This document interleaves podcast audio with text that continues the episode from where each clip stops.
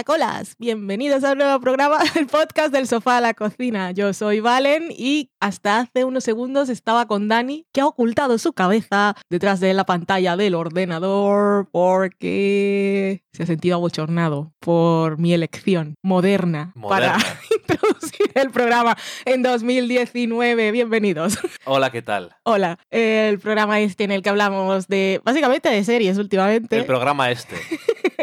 Mm, últimamente básicamente de series, intentamos hablar de cine y de, de cocina ya veremos. Un programa que a mí me demuestra cada día que planificar es el arte de imaginar que quizá puedes conseguir cosas si lo prevés con antelación, pero seguramente no. Como por ejemplo, llevaba meses esperando que estrenaran la favorita, la trajeron en versión original a Burgos, me fui, estuve durante una hora disfrutando y tuve que salir a vomitar porque estaba enferma. De repente había estado bien todo el día. Así que aún no he visto la favorita y no podría acabarla en cine porque ya la quitaron en versión original en Burgos. ¿Viste la mitad de la película? Vi una hora solo porque vi el reloj cuando pedí el taxi. O sea, ni la mitad. Dani se quedó en el cine viendo la peli. Yo la vi. Yo salí. Esto muy bien porque los baños estaban, los habían limpiado ya para el último turno, estaban limpios y estaba sola, no había nadie. No hay- podía verme, estaba pensando mientras esperaba el taxi que podía entrar a la parte donde están las palomitas y las cosas, pero es que no hay nadie en el cine. Ya, ya, ya lo sé. En la última sesión te dejan ahí a tu libre albedrío. Algunos de los días que han cortado las películas antes de que terminaran. bueno, en los una- títulos de crédito tampoco lo digas así. Bueno, eh, han cortado la película antes de que terminara. Cortado no. Me parece muy mal. Eso está mal, sí. Eso es cortarme la película. La experiencia. Vamos, no sé. Pues es- nada, que la favorita es una de las nominadas a los Oscar, ¿valen? Vamos a hablar de las películas de los Oscar, ¿no? Pero no hoy. Eh, vamos a hablar, es, es nuestra intención, es un plan, intención o proyecto. Eh, no sé, es que nos queda febrero, dos semanas para grabar. Ya veremos, ya veremos, ya veremos. Hemos visto dos, hemos visto Romy y Black Panther. Podríamos haber hecho más deberes si nos hubiese interesado la de Lady Gaga. Hay muchas que ya se han estrenado hace tiempo. Y yo la que realmente quiero ver es la de Barry Jenkins, que por cierto no me la trajeron en versión original a Burgos. Ni porque la han no la, nominado tampoco. ya, no la nominaron muy bien, mm, me enfado, pero me da igual. Y como no la nominaron, me imagino que no la trajeron porque es que estaba en próximamente. Ah, vale, o sea que la iban a traer y dijeron, ah, que no la han nominado, entonces esa es mala. No, y nadie va a ir a ver, yo qué sé. Bueno, en fin. Bueno, esos son los planes que no, que no hemos realizado, pero el programa de hoy no es un plan, es una realidad. Nunca sabemos qué va a pasar durante. Pues también llevo la mano con una muñequera, cosas que pasan. Vamos a hablar hoy entonces de, de un montón de series que estamos viendo. Se han acabado algunas, otras que han vuelto, otras que hemos descubierto que llevan varias temporadas, un programa de entretenimiento de Estados Unidos que ha tenido mucha fama. No sé cómo ha ido de audiencia, pero la gente en Estados Unidos Bien. habla de él y me parece bastante el desastre. Y teníamos ahí apuntado a comentar dos pelis de los Oscars, pero es que estamos grabando en domingo, la semana os es indiferente, ya tendréis vosotros el programa en cualquier día y no, no nos da la vida para montar entre semanas, así que dejamos las películas para después. Nuestra intención puede ser dedicar las, los 200 programas a hablar de películas, pero seguramente no sea así. Intentaremos hablar de las películas de los Oscars. Dani tiene la misión, pero yo soy una piedra en el camino. Empecemos hablando de series. Pues aquí tenemos, por ejemplo, Titans, serie de DC Universe, que se estrenó en la plataforma en Estados Unidos. Es original de eso, que aún no tenemos en el resto del mundo y no sé, Ni vamos a tenerla, por lo visto, ¿no? la distribución internacional es de Netflix y seguramente sea así con, con muchas. Sí, ha dicho seguro Netflix, ahora que ya no voy a tener lo de Marvel, pues me robo lo, Me de, paso a la competencia. lo de DC. Total, son superhéroes, aunque no tengan nada que ver. No tienen nada que o ver. sí, bueno, porque lo que tenían en Netflix de Marvel era muy... Sí, es que esta, serie de Titans, que es una adaptación de un cómic que se llama Titans, que vi la portada y salía super, entenderé Superboy o era Superman. super- pero también, bueno, O sea que salían más. Superboy. sí. Vale. Y luego había una serie de animación, Teen Titans y Teen Titans Go. Hay Teen Titans, Teen Titans Go, con algunos de los mismos personajes también Young Justice. Hay muchas. Ha habido muchas colecciones con los diferentes. Es que una cosa son Teen Titans y otra cosa son Titans. Los Mm. Teen Titans son más jóvenes y los Titans son esos mismos personajes o algunos de los mismos, pero más mayores, como en la serie. Como en la serie. Bueno, que esta serie, por lo que he leído por ahí, no se parece mucho al tono de nada de lo que hemos comentado. Pero igual Tampoco que se películas. Tampoco se parece a, a las series de DC que están en CW. Por el nivel de violencia y tal, me imagino que no. Se parece más a más Marvel. Arrow igual también. Se parece más pero- a Marflix. Sí, sí, pues a Daredevil. Sin llegar a ser las The cosas. Punisher, porque yo vi el tráiler de la segunda temporada para sacar una cosa ahí en fuera de series de lo que nos espera la segunda temporada y yo qué sé si no vi la primera, pero bueno, yo os cuento cosas que encuentre por ahí. Y el tráiler ya era una locura Pero de violencia. Titans es bastante violenta. Sí, bueno, ya hemos dicho todo lo que no es. que es Titans? Pues, ok. Hemos visto cuántos episodios han sido. 11 episodios y es la clásica historia de cuando los personajes se conocen por unas razones de la trama y se acaban juntando. Pero no todos en el primer episodio, entonces eso está bien. Eso es la- por la primera temporada, quiero decir, más o menos. Y básicamente el protagonista, o eso es lo que nos quiere hacer entender la serie, es Dick Grayson, que es Robin, o es, era es Robin. del que más sabemos. Sí, y por último episodio, supongo que es el Mm. protagonista. Y bueno, luego se convierte en otro personaje. Y supongo que es la- a lo que quieren llegar, porque esta temporada es como yo era Robin, ahora ya no soy Robin, estoy intentando no ser Robin. Es una cosa, es una cosa de identidad. Y Toda la temporada. Quiero salir de la sombra de Batman, pero me gusta ser Robin de alguna forma, pero tengo que llegar a ser mi propia persona. Y luego, pues, me imagino que se convertirá en Nightwing, que es lo que es en, la serie, o sea, en los cómics. Eh, pero bueno, que eso da un poco igual, ¿no? Es el, el caso es, eh, es el simbolismo, lo que dices tú, de identidad y de llegar a ser uno mismo y salir de la sombra de su padre, entre comillas. Lo tienen todos los personajes, Sí, menos Manimal. que es de es el que entra así como o la que hace y el pobre tiene el poder que es mm, menos fácil de sacar en cualquier momento y es muy repetitivo y queda muy mal con CGI. Sí, pero se llama Beast Boy, Eso. realmente no es Manimal. Y en los cómics, y yo pensé que lo iban a hacer, pero supongo que tampoco se querían gastar tanto dinero, se convierte en más animales. Ah, yo pensaba que No solo en uno. Yo pensaba El que poder solo- es convertirse en muchos animales. Mm, pues yo dije, pues Esa es la pues esto- gracia. En un pájaro, en un elefante, lo que toque y lo que venga bien para cada cosa. ¿Y siempre invoca el poder del animal que se imagina o es, mm, Eso es sí. cómo funciona. Entonces, Pero entonces ha estudiado cosas de animales y los conoce a todos. Supongo, eso es. Ok. Sí, tendrás que saber algo, pero bueno, aquí solamente se convierte en uno. Mm. Y como no tiene ningún traje especial ni nada, pues se tiene que desnudar antes de, de convertirse, que es un poco awkward, pero gracioso. Bueno, eso, que Titans sigue a Dick Grayson, que después de dejar de ser Robin por cosas que han pasado con Batman, eh, aparece eh, en la serie como un policía en Detroit y nada, se ve envuelto en una serie de cosas relacionadas con un personaje que es eh, Rachel, que empieza la serie viviendo con su madre y por lo que vemos tiene ciertos poderes o habilidades o esta maldición que, que tiene y acaba huyendo de su hogar porque matan a su madre y todo empieza a liarse, aparece una chica que está en Rusia y que no sabe quién es, también tiene poderes, pero está buscando a Rachel, no saben por qué. Bueno, pues eso, van apareciendo diferentes personajes. Tengo que decir que efectivamente es una serie oscura, violenta y con personajes que están muy dañados y con mucha rabia en su interior y que les cuesta poco. Es que me hace gracia porque hay una cosa que es importante en plan, pero Batman nunca mataría a nadie y ese sí se está todo el rato matando a gente. Pero bueno, Batman sale es muy mencionado y realmente no es incómodo que no aparezca, pero No. también aparece. La sombra. No, y aparece, Mm. literalmente, y realmente no pasa nada. No, es, es que- como, mira, está Batman, ya está. No es importante, pero no es en plan de hay una sombra. Supongo que al principio es un temor que tienes, que se convierta en una sombra muy alargada y que la gente al final lo que quiera Es que salga sea- Batman. Claro. No, pero eso Pero no- aquí no, pasa, realmente no, no importa. No, porque- Porque es que te, te cuentan cómo es Batman. A, a mí aparte me cae fatal. Es un señor que yo no invitaría a cenar ni iría a sus eventos. No deberías.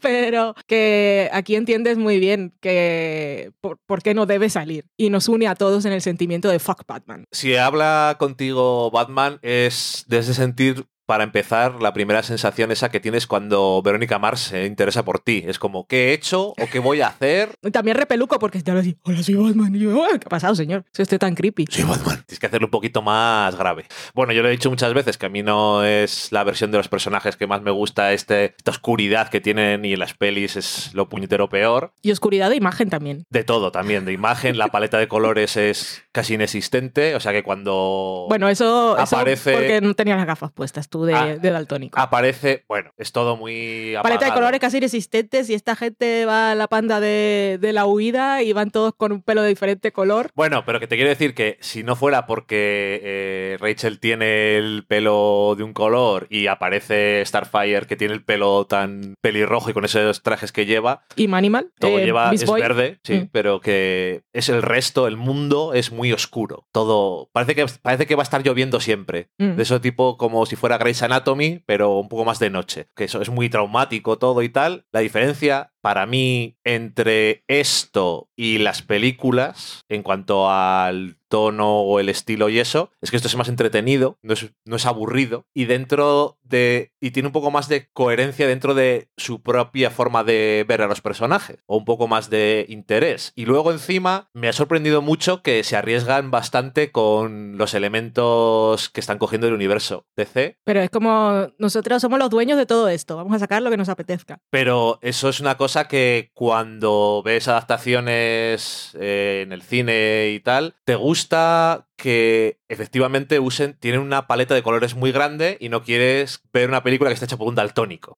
Y que solamente hay cinco colores. Y dices, "Ah, una película de Batman y es la misma mierda siempre. Una película de Superman y bueno, no hablemos de eso. Pero que parece que siempre son los mismos elementos y aquí, como el que no quiere la cosa, meten a la patrulla condenada y eh, las cosas de Raven y tal bastante parecido a lo que es dentro de lo que cabe a los cómics, yo qué sé. Eh, Yo la Nuclear Family me encantó. la- Por- porque cuando, me- cuando empiezan, creo que empieza un episodio con Sí, una sí. familia y tal, yo dije, ¿esto es un flashback?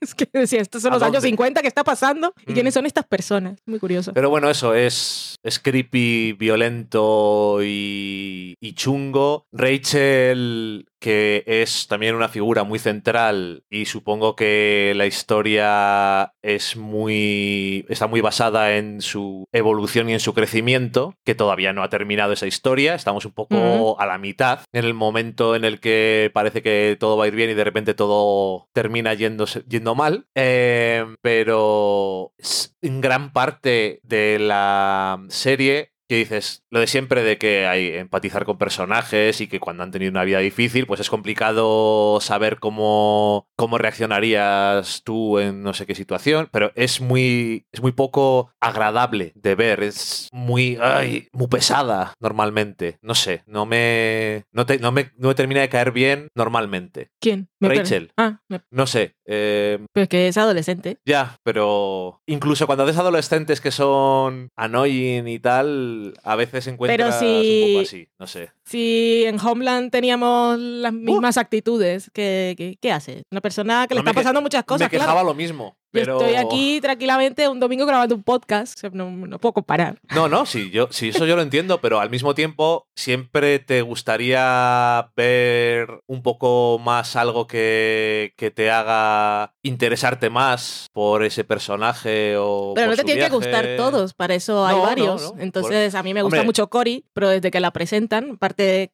que me enfrenté a la serie sin saber nada y no mm, su color de pelo no me decía nada y no sabía para qué la habían fichado. Este, ya te la presenta, o sea, la presentación es de las más molonas de personajes de superhéroes, porque parece que está en peligro, se lo carga todo y mola porque es un personaje que literalmente no sabe quién es Sí. y obviamente no sabe lo que puede hacer y sin embargo es desde el principio la que tiene más seguridad en sí misma. Sí, Y entonces eso mola. Y luego me gustó mucho Donna Troy y espero ver más. Esas son las dos cosas. Claro, no te pueden gustar todos. Entonces tú Eso- dices, que- ¿a qué me cojo? Pues estas dos me interesan. Es una cosa que, eso ya te digo, que me llamó la atención. Hay un episodio que se llama Doom Patrol, que es la patrulla condenada. Dices, van a sacar esto y lo sacan que luego me entero de que van a hacer un spin-off de... Y digo, claro, es que si no... El 15 de febrero sale. O sea, que sale ya dentro de nada, pero que es una cosa súper rara del universo DC, pero también es verdad que Beast Boy salió de la patrulla condenada, entonces Mm. todo va bien hilado, está bien, pero que la patrulla condenada es una cosa súper rara y que tiene historias, pues, una de las, más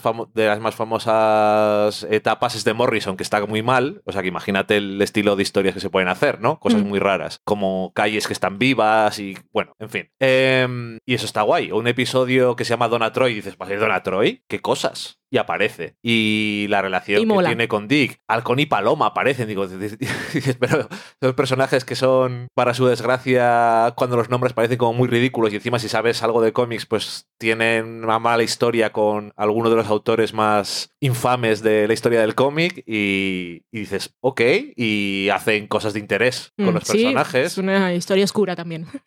También, Retorcida, no pero que, que a pesar de que no soy muy fan del estilo súper oscuro y este tipo de historias que son, no sé, si- había suficientes puntos brillantes, entretenimiento, humor que no salía de repente y decías, esto no pega nada con el estilo de la serie. Entonces, no sé, me gustó mucho más de lo que esperaba y yo no tenía nada de ganas de verlo. Cuando vi el tráiler dije, uy Dios, qué mal pinta esto. Pero la verdad es que me ha gustado. Lo que menos me gustó fue la elección de último episodio. Es- Entiendo que había igual más episodios, ahora me dices tú algo, Mm. pero que si hubiera habido un episodio 12 hubiera igual molado más porque es un poco raro quedarte en ese tipo de episodio para terminar este trozo de temporada o esa temporada. Dime tú si... Sí, que eh, yo tengo mucha curio- curiosidad por ver eh, ese episodio 12, que será el primero de la segunda, porque ya estando rodado, me parece lo que dices, muy curioso elegir, es como, no solo para cerrar, sin, bueno, no para cerrar digo, dejamos cliffhanger para la siguiente temporada, sino toda esa última hora, que es como Sí, sí, eso es. anticlimática y Eso que está es. pasando. Entiendo que raro. el final del todo es cliffhanger, pero lo que es, por no decir nada más, el, el estilo del último episodio es muy raro para ser el último episodio. Ya, curioso. Veremos. que hablaremos de un estilo de episodio parecido con otra serie después. No quiero decir nada más. Pero bueno, que eso, que Titans me ha sorprendido bastante y no sé, supongo que no le va a gustar a todo el mundo, obviamente, pero que si te interesan los cómics y tal, también es curioso. Y Hmm. obviamente a ti no, no en particular y te ha, te ha entretenido, te ha gustado, te ha habido personajes que te han interesado, o sea que... Sí, supongo que mm,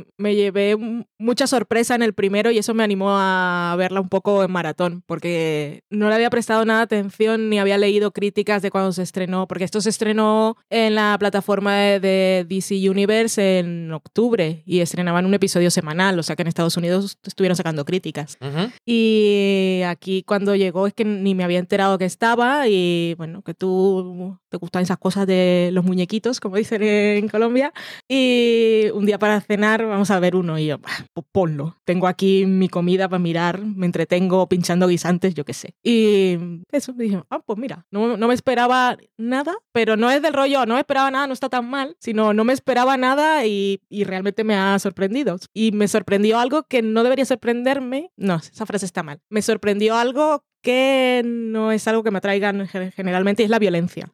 Porque yo lo que hago casi siempre es quitar los ojos de la pantalla. Ujú. Y ver aquí a Robin todo salpicado de sangre, yo dije, me- no sé, me pareció curioso. Yo dije, ah, pues esto hay algo. no es la violencia per se, pero ha- hay, hay un planteamiento de personaje. Aparte no sé nada de Robin, más allá de las películas de los 90, es el absurdor. Bueno, y también decir otra cosa de lo de cosas de cómics. Sale otro Robin. Es que no sé, eh, me parece que han utilizado muchos elementos. Y que que hay muchos. Van a usar más, eso es lo que parece. van a usar más, tenemos, pues. tenemos aquí un, un arsenal, catálogo, una Pero biblioteca. guay, pues úsalo. Mm.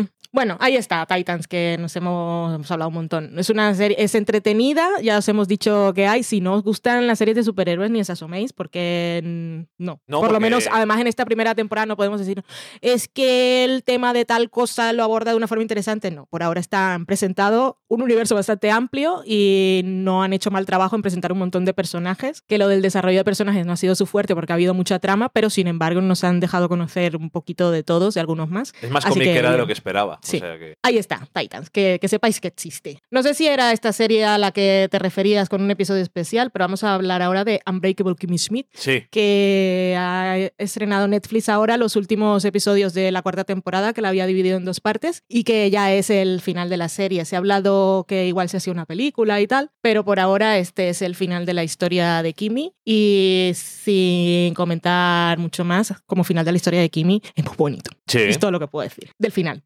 Pero de la serie, ah, me gustaría volver a ver episodios de Kimi porque me doy cuenta, eh, ya pasaba con Cirti Rock, o sea, la cantidad de gags que hay, por, es que te los pierdes, porque hubo uno, ay, a ver si me acuerdo durante la conversación, pero hubo uno en uno de los dos últimos episodios que enten- entendí el chiste cuando ya habían pasado, no sé, 30 frases más y suele pasar. Y ah, esto, vale. Ay, ¿qué era? Jolín, qué rabia. bueno, en fin, da igual. Eh, muchos gags, mucho humor. También suena complicado porque también hay muchas referencias de cultura popular y de cosas, y, pero no, de- no lo más obvio. Entonces te sueltan muchos nombres y tal que igual a veces no se pillan. Hemos visto en un momento las cosas del doblaje o de los subtítulos que puede ser complicado.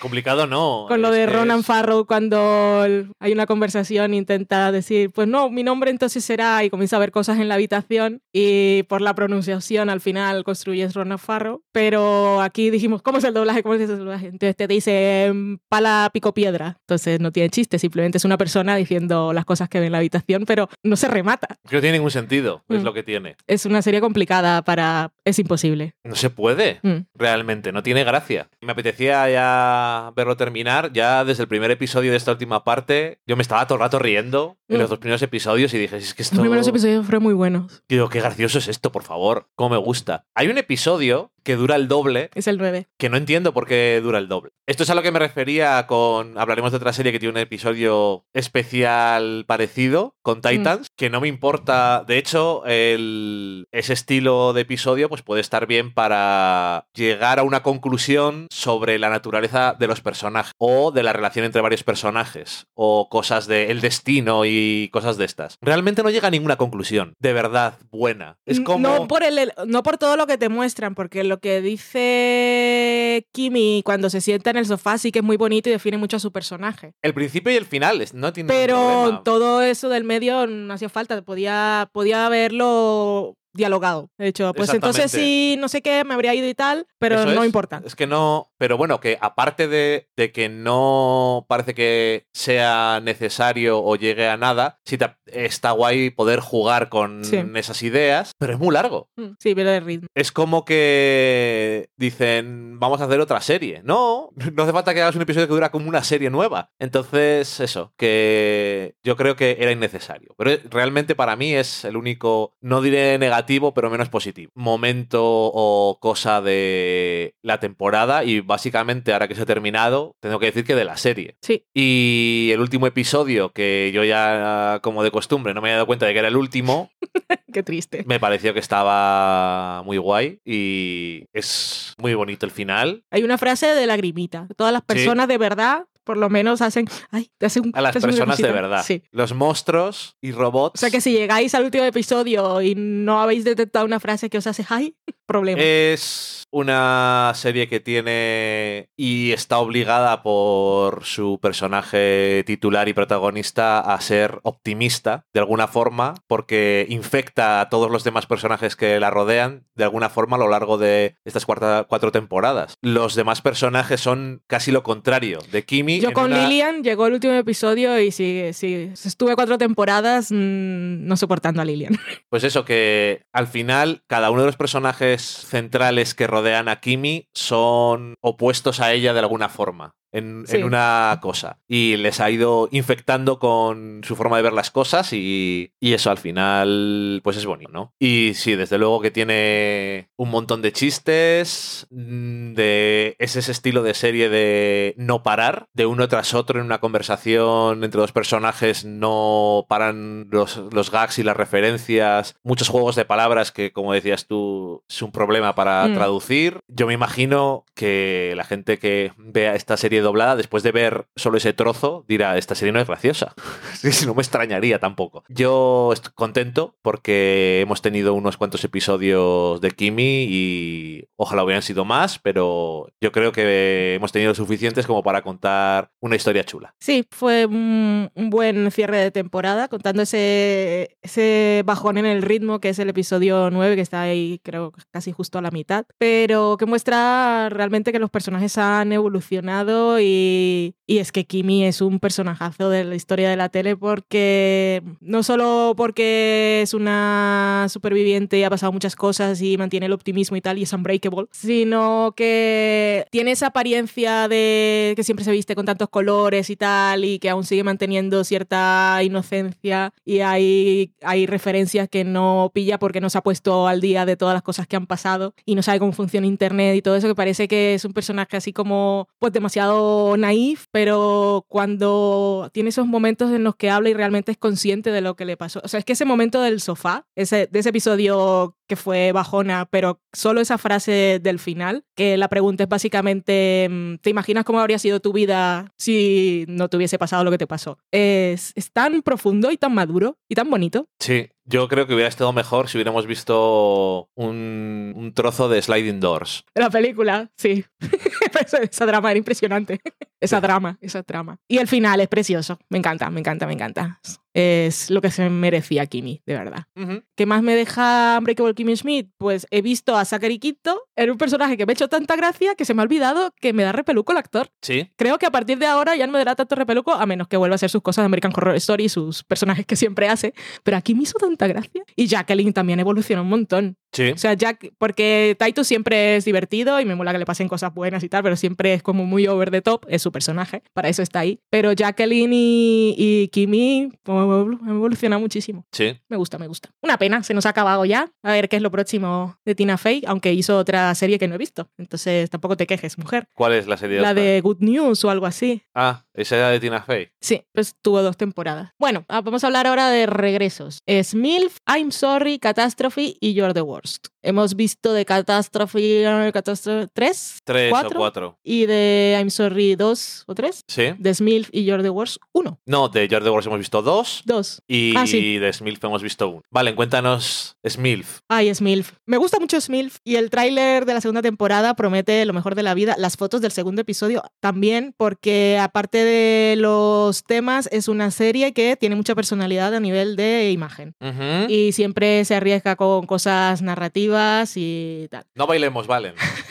Bueno, que llegamos a la segunda temporada de Smilf con unas denuncias que se produjeron en el set de rodaje por mala gestión de mala gestión del set. Decían que era caótico. eh, se- se- una, una actriz que ya no saldrá en esta segunda temporada, que era la novia del padre, la novia del padre del hijo de Bridget. Oh, madre mía, qué complicado. Es que no me sé los nombres. Eh, es una actriz que había pedido una cláusula de, de no, has- no hacer desnudos. Es, la convencieron de rodar unas escenas porque era importante para el personaje y ella accedió con la condición de que fuera a puerta cerrada. Y resulta que estaba a puerta cerrada, pero había monitores encendidos fuera. Entonces, pues todo mal. Entonces ahí tenemos a Frankie Shaw, que es la showrunner y es la responsable de la serie. Y si estaba en el set o no, al final el showrunner es el responsable de todas las cosas. Y es responsable sobre todo de que el ambiente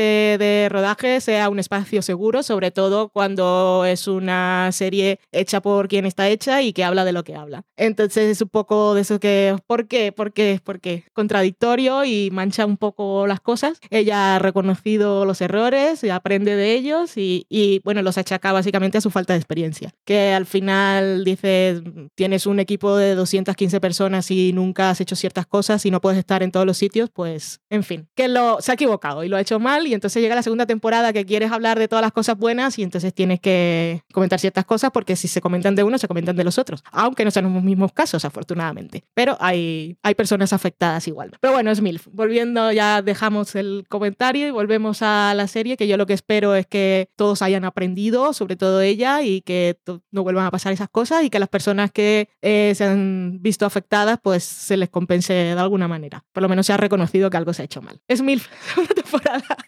que, que está muy bien. Volvió muy bien, un episodio un poco dramático y lo que nos espera para el resto de temporada es que parece maravilloso. Es que el tráiler es espectacular. Y las, las fotos del segundo episodio tienen algo de David Lynch o de Wong Kar Wai, no sé exactamente por los colores y tal. Tengo muchísimas ganas de verla. Ay, valen. Te fastidian. Me fastidian. Te manchan las cosas. Me manchan las cosas. Es como si... Sobre todo porque sé, me siento en la obligación de comentarlo. Porque el si ser no es humano hipocresía.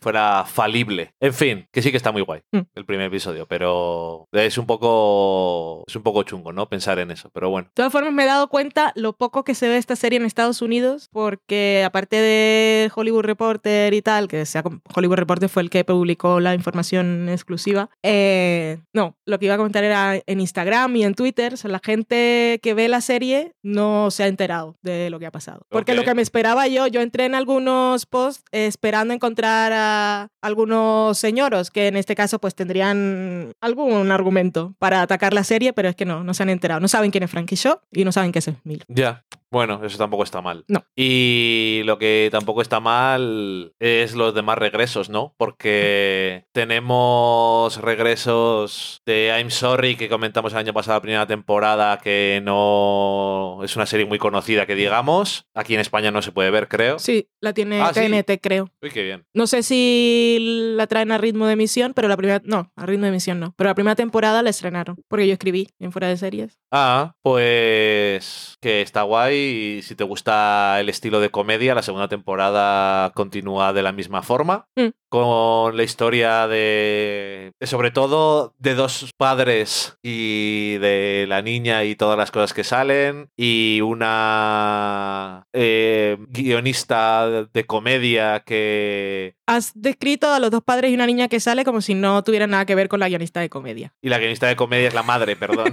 Eh, es la protagonista y que es la creadora de la serie. Está un poco basada en algunas cosas de la vida. Y cuando hizo la primera temporada y la renovaron en True TV en Estados Unidos, dijo: Oh shit, ahora tengo que hacer más. Si todo esto de la primera temporada lo hice basado en cosas de mi vida, tengo que esperar a que me pasen cosas. si no, no me lo puedo inventar todo. Muy complicado. Eh, pero bueno, hemos visto eso, tres episodios, me parece, y a mí me sigue haciendo mucha gracia. Te tiene que gustar el estilo que tiene. Y el último episodio de el estilo de relación que tiene la gente que se dedica a la comedia y cómo puede ir demasiado lejos un gag que estás intentando hacer. El final me hizo mucha gracia. Y no sé, es que es todo muy gracioso. La relación entre eh, los dos padres es muy graciosa. La niña es lo mejor porque tiene unos comentarios que son muy divertidos y todas las situaciones inapropiadas y absurdas en las que se terminan metiendo y como, por ejemplo, el último episodio, un regalo inocente conduce a hablar de cosas del más allá y de la muerte y no sé. Que... Pero sin ser dramas. Este es No. comedia, comedia. Y es comedia buen rollista, inteligente. Y creo que la gente que tiene hijos le tiene que hacer más gracia aún. Porque se tienen que sentir tan identificados con los niños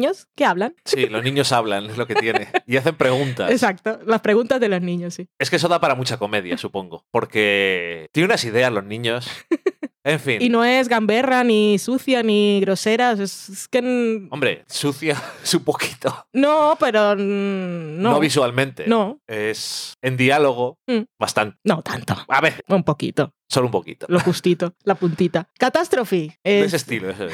Catástrofe es el, es el otro extremo. También comedia, También de padres. también de padres. Aquí los hijos no importan tanto, No. no salen. Es más la- Salen a veces. Están comiendo. Y... Ya, pero no, no, no tienen nombre, no hablan, no tienen trama, no existen. Son como el, el pequeño de los Draper en las primeras temporadas. Sí, existen. pueden ser diferentes actores, pueden ser muñecos, pueden ser un cojín y no te das cuenta. Existen. Cuarta temporada que será la última además. Ah, vale. No lo sabías que ibas a llegar al último episodio Ya está como siempre, y vale. ni siquiera sabías que era el final de no temporada, entero sino de serie. No me Sí. entero de nada. Última temporada y Entonces hemos visto casi la mitad de la temporada ya. sí, sigue siendo tan brillante como siempre y son tan adorables ellos dos. Me va a dar mucha pena no seguir viendo sus aventuras. Pero él, Rob Delaney, ha tenido, ha tenido drama real en su vida. O sea, yo, yo no contaba con que hubiera cuarta temporada casi. ¿Por qué? ¿Qué le ha pasado? Tenía una hija enferma Ay, y ya no está. vaya. Mm, sí. Joder. Escribió, es que escribió un, un artículo súper largo en Medium. Me salió. Vaya, Mm. pues vaya, pobre hombre. Pues desde luego tiene que ser complicado hacer comedia cuando estás pasándolo mal, pero cuando es tu trabajo supongo que... En fin, pero bueno, desde luego es muy curiosa esta serie sigue siéndolo porque tiene las dos voces de ellos, la voz británica de Sharon Sí. Horgan y la americana de Rod Delaney que se complementan también y los dos personajes y la química que tienen entre ellos. Es que es muy graciosa. También las situaciones son una cosa muy... Bueno, habla de cosas serias, pero con una perspectiva menos seria y... No es tragedia. No es una tragedia. Podría serlo, esto le podría- cambias el género y podría ser un drama terrible. Desde luego. Y podría ser una dramedia muy fácilmente y porque pasan cosas que podían ser muy serias. Y, y mira que, por ejemplo, también hablan de la madre del personaje de, Mm. Rob y la actriz pues también, Sí. también eh, ha pasado mejor vida. O sea que, en fin. Ay, Catastrophe sigue siendo también genial y también la vamos a echarla de menos. Estas cosas británicas de seis episodios van a dar para muy poco. Si no lo habéis visto, lo bueno que tiene es que ahora podéis hacer un maratón. Sí. Ya ves que total, 24 episodios. Es como una temporada de Network casi. Pero de media hora. y de 20 minutos. O sea, Mm. ni siquiera exageran la duración. Y, en fin. Pues nada, que, que- que sigan haciendo cosas. Ya, ya- Sharon ya está haciendo Divorce en HBO. Sí, no, tiene un par de proyectos más, más cosas. que ahora no me acuerdo, pero tiene dos más por ahí. Fijo. Y les deseamos lo mejor a todos. Ojalá algún día vuelvan a hacer algo juntos. Ojalá. El otro regreso, que también es última temporada, es You're the Worst. Eso, eso sí que lo sabía. Pues ahí lo tenemos. El primer episodio de la. Es el episodio del regreso, el primero de la cuarta, muy curioso, porque eligieron empezar con personajes que no habíamos visto nunca. lo dejamos así. Y No es la primera vez que empieza un episodio. No, es verdad, me acordé de aquel otro Pero que ese, fue de la tercera, creo. Ese episodio que estaba muy bien, por cierto. Sí, Pero bueno, esto es una cosa distinta. sí. No y además mismo. era otra época, era, era una cosa muy extraña. Sí. Y a ver, a ver cómo, cómo han elegido contarnos el final de esta historia. Sí, eh, parece que después de ver dos episodios parece que eh, los personajes van hacia algo, pero You're the Worst sí tiende a algunos dramatismos, entonces no sabes cuál es la idea del final exactamente. Ya, veremos. Veremos. Sigue siendo también muy cómica y muy de cosas rápidas, pero ahí está, no lo sé. Yo estoy muy interesado. no podemos vaticinar. Y por último, eh, hay un programa que está causando sensación en la televisión generalista de Estados Unidos. ¿Qué programa es, Dani? En Fox y se llama The Mask Singer. El cantante enmascarado. que es eh, un bochorno de reality en el que hay 12 famosos, entre comillas, para, sobre todo para los que lo vean desde fuera de Estados Unidos. Y Estados Unidos también. Algunos sí. No, en Estados Unidos seguro que les conocen. Pero bueno, que están ahí vestidos con unos trajes súper elaborados. Está el monstruo, el pavo real, La abeja. El, el unicornio, la abeja, perrito. el socorro. Y, y cantan y hay un panel de jueces que dice Random, "Oye, qué bien jueces canta". que no molan. No, está Jenny McCarthy, o sea que. Y dicen, ay, no sé quién es, yo creo que puede ser, nadie sabe quién son. Creo que puede ser Lady Gaga. Creo que puede ser Barack Obama. Yo, ¿pero qué decís? La gente vota. la gente vota para ver quién lo ha hecho mejor. Va por parejas de, de duelo entre unos y otros a ver quién lo ha hecho mejor. Y al final de cada episodio se desenmascara a un. Al perdedor. a- sí, a un, al perdedor y a ver. Y se va del programa a ver quién es. ¡Ay, qué- desenmascárate! ¡Ay, qué dramático! ¿Quién es? ¿Quién es ese? No lo sé, pero se ha desenmascarado. Se ha desenmascarado y no sabemos quién es. Pero bueno, que eso da igual. Porque hay muchos programas que tienen a famosos de categoría C y B que por lo menos como programas son más graciosos. Es como Match Game, que les conozco, son más famosos que estos, la mayoría, pero tienen a algunos que son muy poco conocidos, pero da igual porque tiene gracia. Pero es que aquí tienes a Nick Cannon como el presentador, que podría no haber presentador, y un panel de jueces, como dices tú, que es incompetente y absurdo. A partir de un episodio meten a Joe McHale para que haya alguien que por lo menos tiene gracia. Que, que no han cambiado la mesa y se ven más apretados. Sí, se ven más apretados. Es que es tan cutre. Es un intento muy claro, se ve, de atraer eh, con eso de la votación y de revelar el misterio, atraer a público en directo. Que eso, pues, sí. a ver, las cadenas generalistas de Estados Unidos están. Necesitan. Nosotros estamos aquí muy bien, disfrutamos de cu- cuántas series hay, pero allí la industria está pasando por. Bueno, que necesita un ajuste y no saben por dónde pillarlo. Y, comentábamos también cuando lo veíamos, hablábamos mucho sobre el programa porque era bastante malo. Vimos el primero completo y después vimos, está nosotros lo hemos visto en Hulu y vimos los finales de los últimos para ver quiénes eran los famosos que me dan totalmente igual, la verdad. Comentábamos que era aquí hay un algoritmo claro que podría ser un robot como el de Bojack Horseman Sí. en la temporada, el presidente de la cadena dice, vamos a ver todo lo que le puede interesar a la gente. Le gustan los talent shows, le gustan los talent shows de gente que canta, le gustan los famosos, le gusta descubrir un misterio. de verdad. ¿qué es Eso esto? es. Y cuando el robot hizo el pitch, dijeron, ¿qué absurdeces dices, Alexa? Pobre Alexa se ha encendido la luz. Bueno, que... Y dirían, qué tontería. Y cuando se fue el robot de la habitación, dijeron, vamos a hacerlo. Sí. Como dice, como te decía yo, ha funcionado, por lo visto. O sea, que lo está viendo mucha gente y tiene mucha, mucho seguimiento en las redes sociales, porque en Twitter Eso lo comentan que- en directo para reírse de lo malo que es, Claro. pero Eso, eso les da igual porque al hate final, watching don't care. al final la medición da igual si es para comentarios negativos o positivos. es lo mismo. O sea, si la gente lo está viendo Sí. en directo, no les importa una mierda. Nada. que Los para- resultados al final del año es mira todo lo que han hablado. Mira todo lo que han hablado de esto y mira todo lo que han visto en directo. Sí. Pero estaban diciendo que era una mierda. ¿Lo han visto o no? Hay cosas que son tan son malas, pero ni siquiera tienen gracia para reírte de ellas. Sí. Y en este caso es quizás demasiado fácil reírte de, esta, de este programa porque es lo peor. Mm. O sea, si queréis ver uno para decir no, no será tan malo, podéis verlo, pero no perdéis el tiempo, que hay No. mucho que ver. No, no, no vale la pena. Bueno, eh, vamos a acabar este programa recuperando la sobremesa, que no, no hacemos sobremesa desde no sé qué semana de 2018. Ha pasado mucho tiempo. Ya te digo.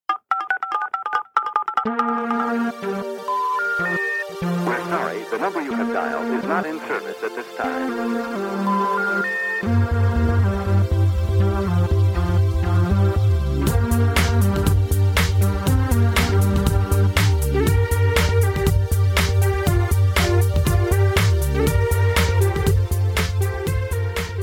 Venga, pues empezamos con Twitter, que tampoco me voy a ir muy atrás porque si no va a durar mucho el programa y Valen no le apetece, que lo tiene que montar. Que es domingo hoy. Ah, vale, es domingo, también es una razón. Pues mira, por ejemplo, saludamos a Alana, que es Alana Farra, y que el día 25 de diciembre de 2018 cenaron una receta de nuestro libro, el de la comida de Friends, la lasaña de Mónica. ¡Qué rico! Qué bueno. Daniel Roca decía que a ver si había temporada 2 de The Rick Girls y luego dijo, ah, pues mira, sí. Deseo cumplido. Está bien. Maite Chu, que es Mari Margolis, daba gracias a varios podcasts por los tops del año, entre ellos a nosotros. Fran Correas decía que justo había llegado a tiempo el autorregalo de Reyes, que era el de la comida de Friends. Gracias, que aproveche. Y Daniel Roca también decía, eh, pensando en estas cosas del feminismo, solo quiero decir una cosa. Gracias a Valen por ser quien primero me abriera los ojos. Tú sabes de qué estoy hablando, supongo. Sí, estuve, mantuve una conversación con él por Twitter. No sé exactamente a qué se refiere, la verdad no me acuerdo, pero me da igual. Que si dije... Pero no de forma negativa, lo dices. lo No, dices, no, no, que, que da igual lo que haya sido porque seguramente era un comentario de mm, señalar algo que quizá él no había visto bien y eso depende quién lo reciba, suele ser a la defensiva y probablemente si fuese otra persona no seguiría escuchándonos porque hay cosas que sientan mal. Y si ha sido el efecto contrario y hemos ido creciendo todos, pues que mola un montón. ¿Qué voy a contar? Sí, por eso me gusta cuando hay la oportunidad siempre de hablar de ciertos temas, para eso tenemos el programa. Del sofá a la cocina, ampliando horizontes desde 2011. I don't know. I don't care. Este es el programa 249, ¿vale? El próximo es el 250. No vas a hacer nada especial porque vas a hablar de los Oscars. Haré Lo que quiera. Eh, Mariana Levy, del podcast La Podcast, decía: Yo también amé mucho Lady Macbeth.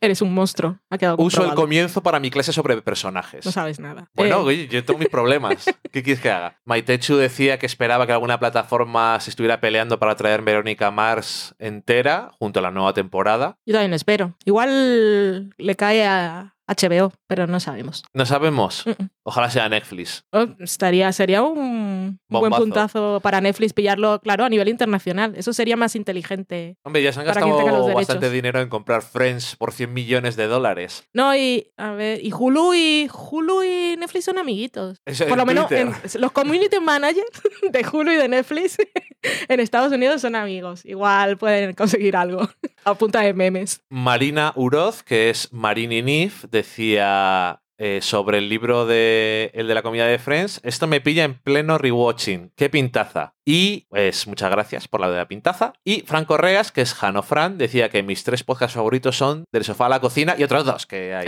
¿Qué, qué otro dato sobre...? O televisión y fuera de series, todo televisión. Es como después de mil temporadas de Anatomía de Grey. Quiero a todos sus creadores. Qué bonito. Y luego eh, tenemos, no me he enterado gracias a Apple, que tiene un gran sistema, pero eh, tenemos un comentario en iTunes desde Gran Bretaña.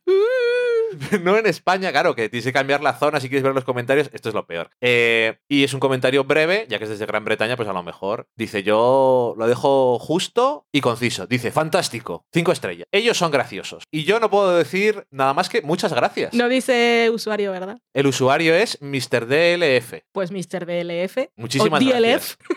Gracias. Eso es. Y nada más. Con eso yo creo que lo dejamos, ¿no? Bien.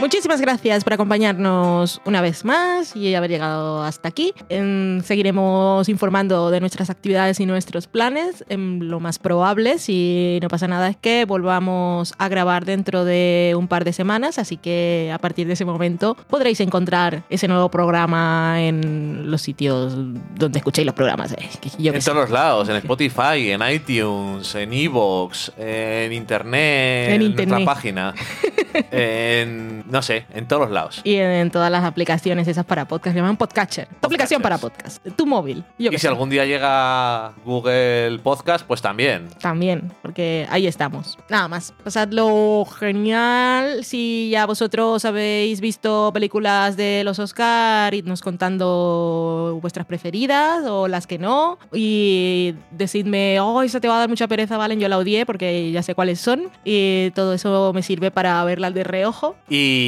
algún día terminarás la favorita. Tengo que es, es prioridad acabar la favorita y ver la de Barry Jenkins, que no está nominada, pero me da igual, porque es la que quiero ver en realidad. Nada más, un beso grande a todos, ronroneos de Loki y tened buenas semanas. Adiós. Adiós.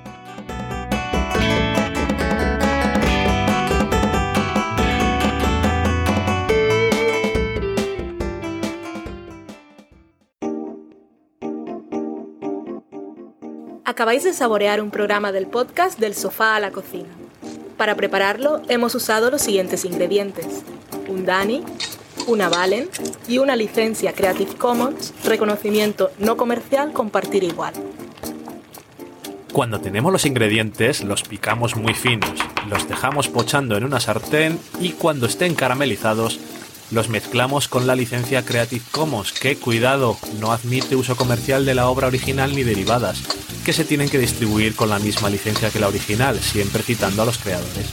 Después de 10 minutos, condimentamos la mezcla con iTunes, iBooks, Twitter y un poco de Facebook. Si no encontráis las adecuadas en el mercado, buscad el nombre del blog. A continuación, introducimos en el horno y, después de 30 minutos, lo servimos aderezado con música distribuida con licencia Creative Commons a través de Jamenda.